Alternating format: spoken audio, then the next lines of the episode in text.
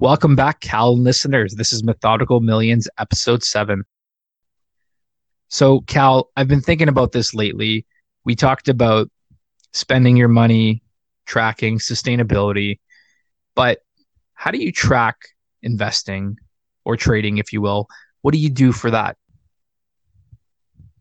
I think what many people don't perhaps understand is by tracking your performance in any sector, in any field that you're in, can really give you the data that you need to thrive in the future. So, when it comes to trading, every time you take a trade, so you start a trade and then you close it by selling your position or exiting that position, the best way to do it is to log it somewhere, right? So, something as simple as an Excel spreadsheet is fine. You put the details of the trade in terms of what was the company you're trading, uh, the ticker, which is basically the four letter code that represents that company, which exchange, what price you got in at, what price you got out at, maybe the day and time, and what news you were using or what catalyst that you used that helped you make that decision to trade that stock. So can then also put how much you made or how much you lost on that trade, the percentage. So all that can be adjusted and so on and so forth. You can really cater to whichever way you like. But by doing that, you'll be able to skim down later in the future. Let's say after 100 or 200 trades, and you look back after 200 trades and say, okay, what was I doing right? Which trades did I make money on? And which trades did I lose money on? And how long did I spend on each trade. So that way, you'll see some points of consistency. You'll see places where you were actually performing well in terms maybe a certain price point for the stock, in terms of a certain market cap for the stock, in terms of things like that. Now, I talk a lot about stocks just because it's something I trade. That's what I'm comfortable with, but it could be anything, right? So I track that down. I would be able to skim what I'm good at from what I'm bad at and basically then shift my focus narrow it down. Maybe that means I'm trading a bit less than I used to, but that means perhaps I can increase my odds of success. My performance gets better, maybe my profits get larger, and the odds shift to my favor. That's uh that's really cool, Cal. Where did this tracking come from? What was the big epiphany that made you say this is important? I'm not going to take credit for it. When I first started, a lot of the people I follow who are gurus, if you like, or successful traders that are online and maybe read about, they just seem to say, always track your performance, always track the trades that you take. That lines up very nicely with other things, right? When we talked about the last episode of tracking your expenses, right? The nice thing about that is paints a picture for you of where you're spending your money, how much you're spending, where you can improve by looking at it day by day. So it's the same idea, it's the same concept here. And even in today's world, having data is very valuable. Companies pay a lot of money just to get access to information. And the more information you have, the clearer the picture gets. So it made a lot of sense. And it takes minutes of my time every day, right? So once I'm done at the end of the day, I just log it in. At first, it took a while just to create that spreadsheet, make it all easy to use, clear, and easy to sort, you should be able to sort that data, right? If you're not able to sort it, then it's not going to be much use to you. So definitely is very valuable. That's really good. Now, do you use any software to do that? Just a simple Excel spreadsheet works fine.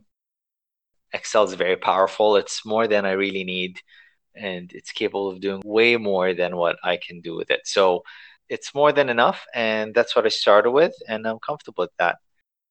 When it really started for me is i had this weight loss journey a couple years ago and i was quite overweight for many many years and i wouldn't call myself fat but i was definitely overweight. So got to a point where i tried many things and then it never worked for me but the best thing i can contribute to as well was me tracking my workout how much time i worked out every day calories burned, my calorie intake from food, and logging all that in every single day.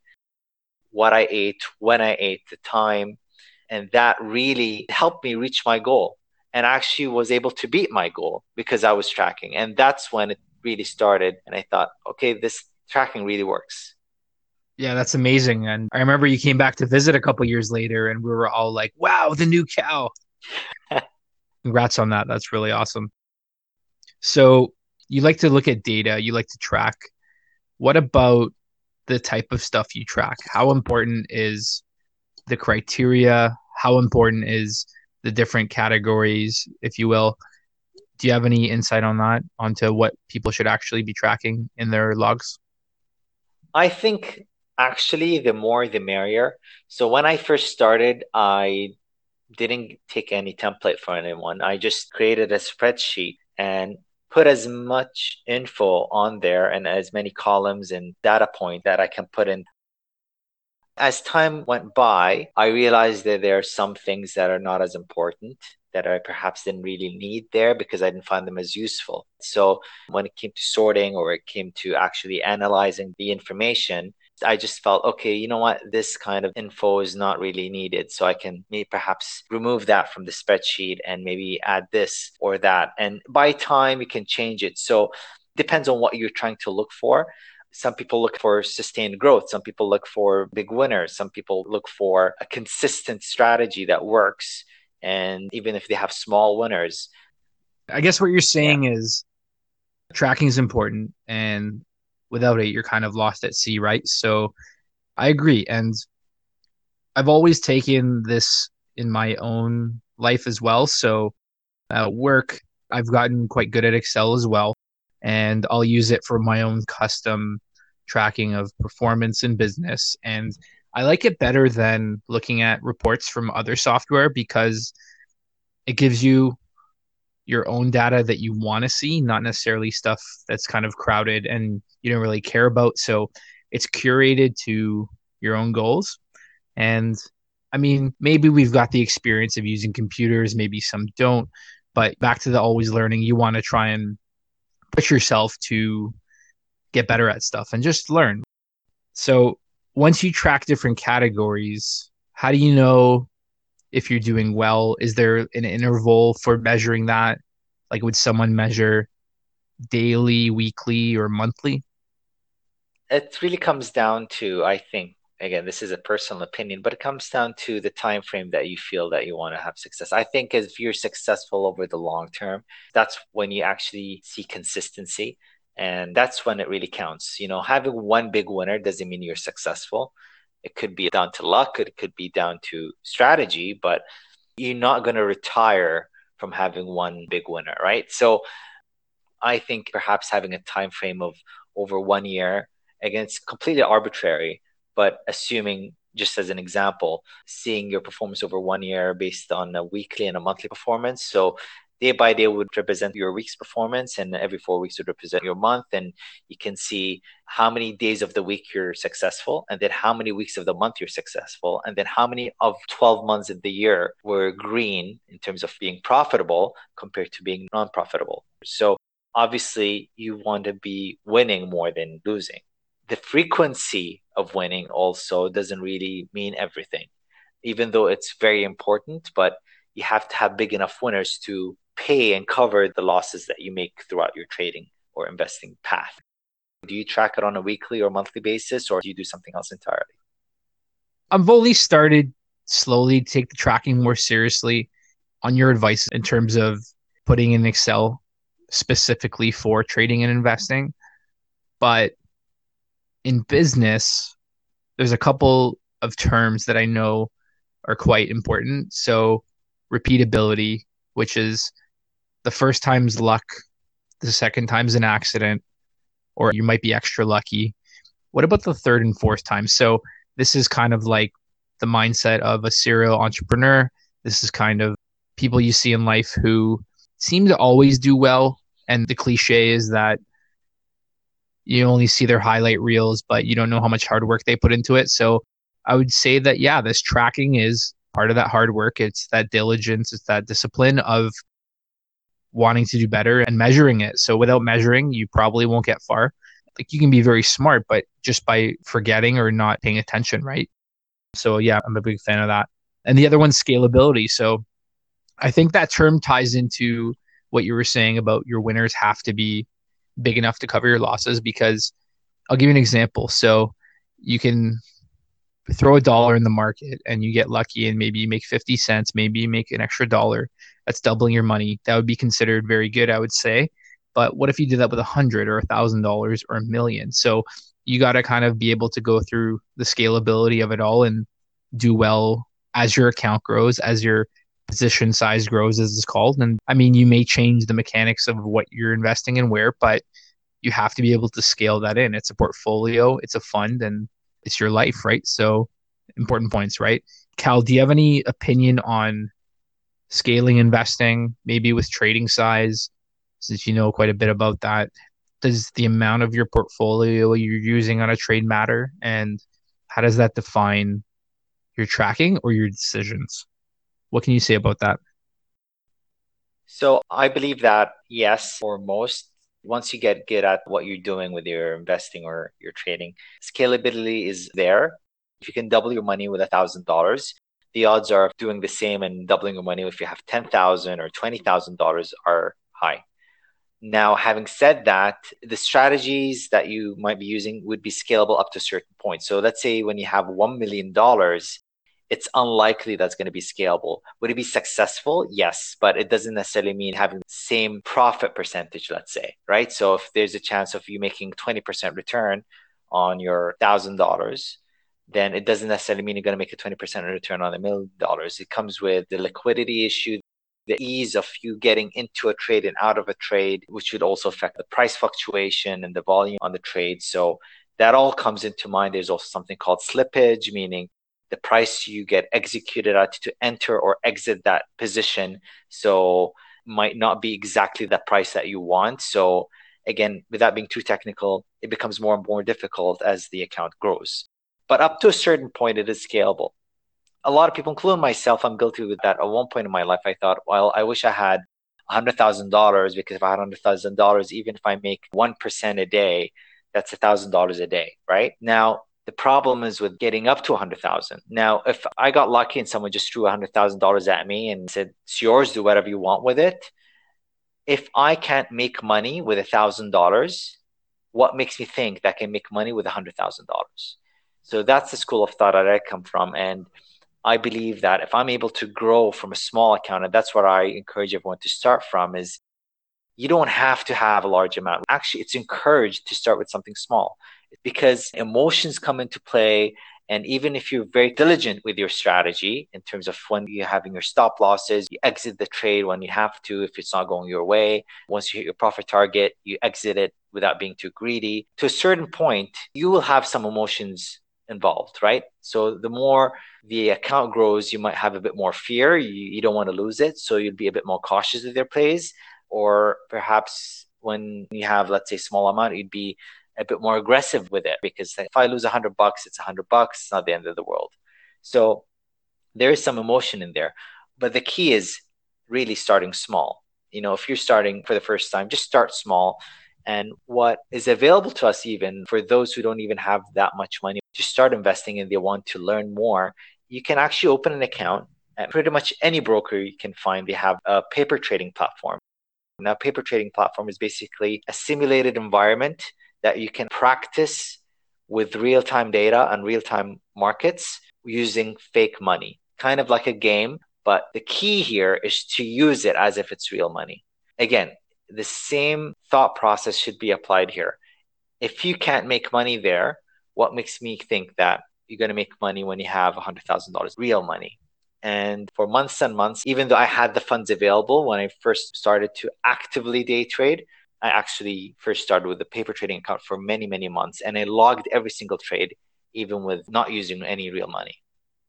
Yeah, see, I really admire that because what you said about, oh, if only I had a $100,000, people make that mental jump of wishing their life was better or they had it easier or whatever the endless list of cases may be. But if you actually stop and think, well, no, I can do everything now. I have a good life the opportunity is there.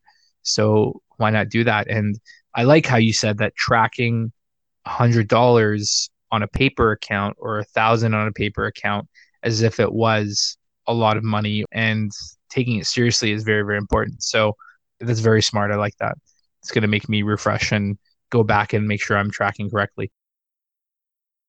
What would you say to someone who was tracking for maybe a couple weeks, but they don't really see patterns or a month or two go by and they feel like giving up? How do you stay on track and really take this seriously?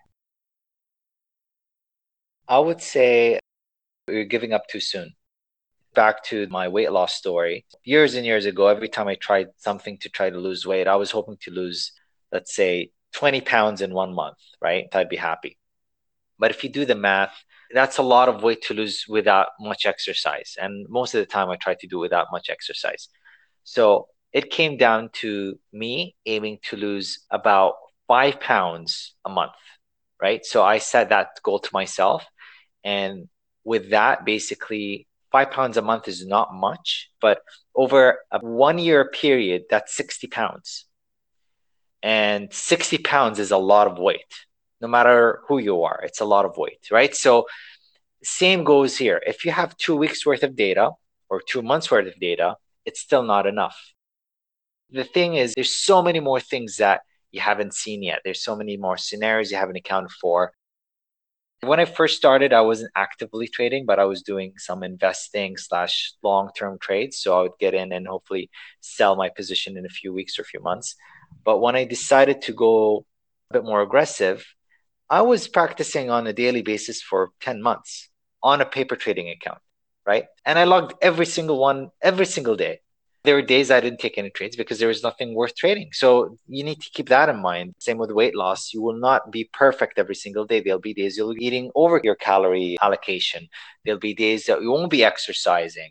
So not every day is going to be a perfect day and you have to account for that. But as long as you have large enough data to clear out the noise and see the good from the bad and, and what you're doing right, what you're doing wrong, then that's when you start looking to it. It might not be for you if you notice in two weeks or two months you're not enjoying this and you don't like it at all and you don't feel it's fit, then it's not for you. Simple. But if you still enjoy it, but you feel that you're giving up, then you're giving up too soon. And this comes like everything in life. You have to have strong enough willpower and determination and commitment to do this. That's really good. You talked about the Excel for tracking, and we went over the manual process. But for our listeners, can you explain some good software recommendations for paper trading or maybe even some of the brokerages you use? There are many, many brokers out there.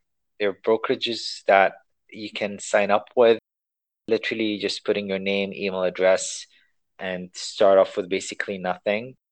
Not even have to deposit anything to even start up a paper trading account. So, one I used when I was paper trading as well was TD Ameritrade. It's a very popular American broker. They have a very good platform for beginners as well to paper trade with. And I think the account gives you $200,000 of simulated money. But again, when I tried it, I actually used not more than $10,000, assuming again that would be my $10,000, even though I had in that fake account $200,000 sitting there. But again, the key is I need to learn how to trade with $10,000 because if I actually grow my account to $200,000, if and when, then I wouldn't need to be paper trading. I would be able to trade on my own. I learned a lot by that point. But when I first start, I'm going to start with a small amount with $1,000, $5,000, $10,000, $500, whatever the case might be. So TD Ameritrade is a good broker there are other firms that you can use and they provide platforms. There are some more international ones like Plus 500. I don't know if it's any good. There's IQ Option Trade. Again, those are smaller brokerage firms. But what I'm saying is they provide you with simulated trading platforms. Whether they're any good, I don't know. I haven't used them. I use the TD Ameritrade one. Very, very handy, very useful. But they're really abundant. They're all over the internet. You can start with just learning how to trade. You can even do a mental one, right? You can just start thinking on your own. You don't even have to open an account. You can just look at the markets. You can have data from anywhere, even on Google, you have that stuff.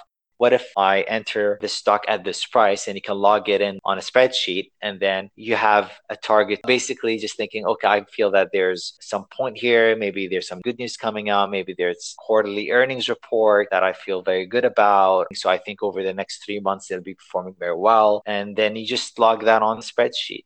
So it doesn't have to be anything fancy at all. And you can log that and track it day by day until you feel comfortable enough to step in with your money. And when you do, again don't jump all in. Don't jump with your entire account. Just step by step just ease into it.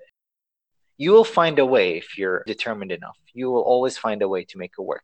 You don't have to have the best tools and the best equipment. Everything is basically widely available on the internet and most of it is free. That's true and it's the right mindset to be in. So losing money we talked about and tracking the wins and losses but in my experience, different brokerages might have commissions, and a lot of them do because they've got this platform or marketplace, if you will, and they're transacting for you. So there's a fee. So can you talk to our listeners who might be brand new to this? What are commissions and how do those work? Yeah, you're right. Different brokers have different commission fees and it comes down to many many things one is the asset type you're trying to trade or invest in and also some charge you commission based on the position size in terms of how many units of that instrument you're trying to trade with or invest in. Some actually give you a flat commission fee, meaning for every entry, you're going to pay this much regardless of the size of the position.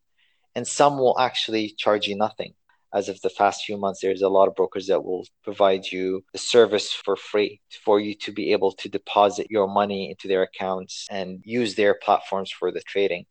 But that's mostly in the United States right now.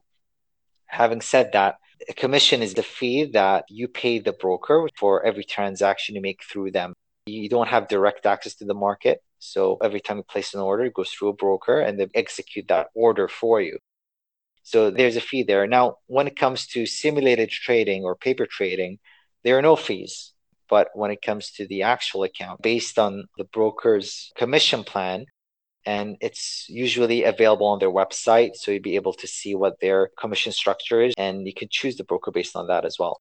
Now, it doesn't always mean that the higher fees you pay is a better broker, but it doesn't also mean that a free broker is the better option. Sometimes you really get what you pay for but something important to account for. And something even when it comes to tracking, like especially when you're trading with small size, it's very possible the large portion of your cost of the trade, a decent percentage of your profit will be taken out because you pay your commission. So something to account for and something to track as well, I think, in terms of absolute figures. But I think you shouldn't really decide a broker purely on commissions because every broker that I've chosen that I've traded through, it wasn't because of how much commissions they were charging. Did I look at some because I thought they were cheaper? Yes, but it wasn't purely because of that. It's because of the service they provide and how well they execute the trades, how quickly they do the customer service they have, the ease of transferring funds into and out of the account is important. Yeah, I totally agree. And my experience with some brokers for those Canadians out there, I've been using TD for a while. I've had a direct investing account for as long as I can remember, mostly because I always bank with them. But over time, I think their platform got really good. And I use their Thinkorswim platform that's, I think, the same as TD Ameritrade, but the Canadian version. So that's definitely accessible. They've got a very cool app, but I'll give you an example. So, anecdotally, I've seen their fees are high. So it's about $9 a trade. I've also got an account with Questrade which is another brokerage. But here's the example it could take five days to transfer money from my TD to Questrade.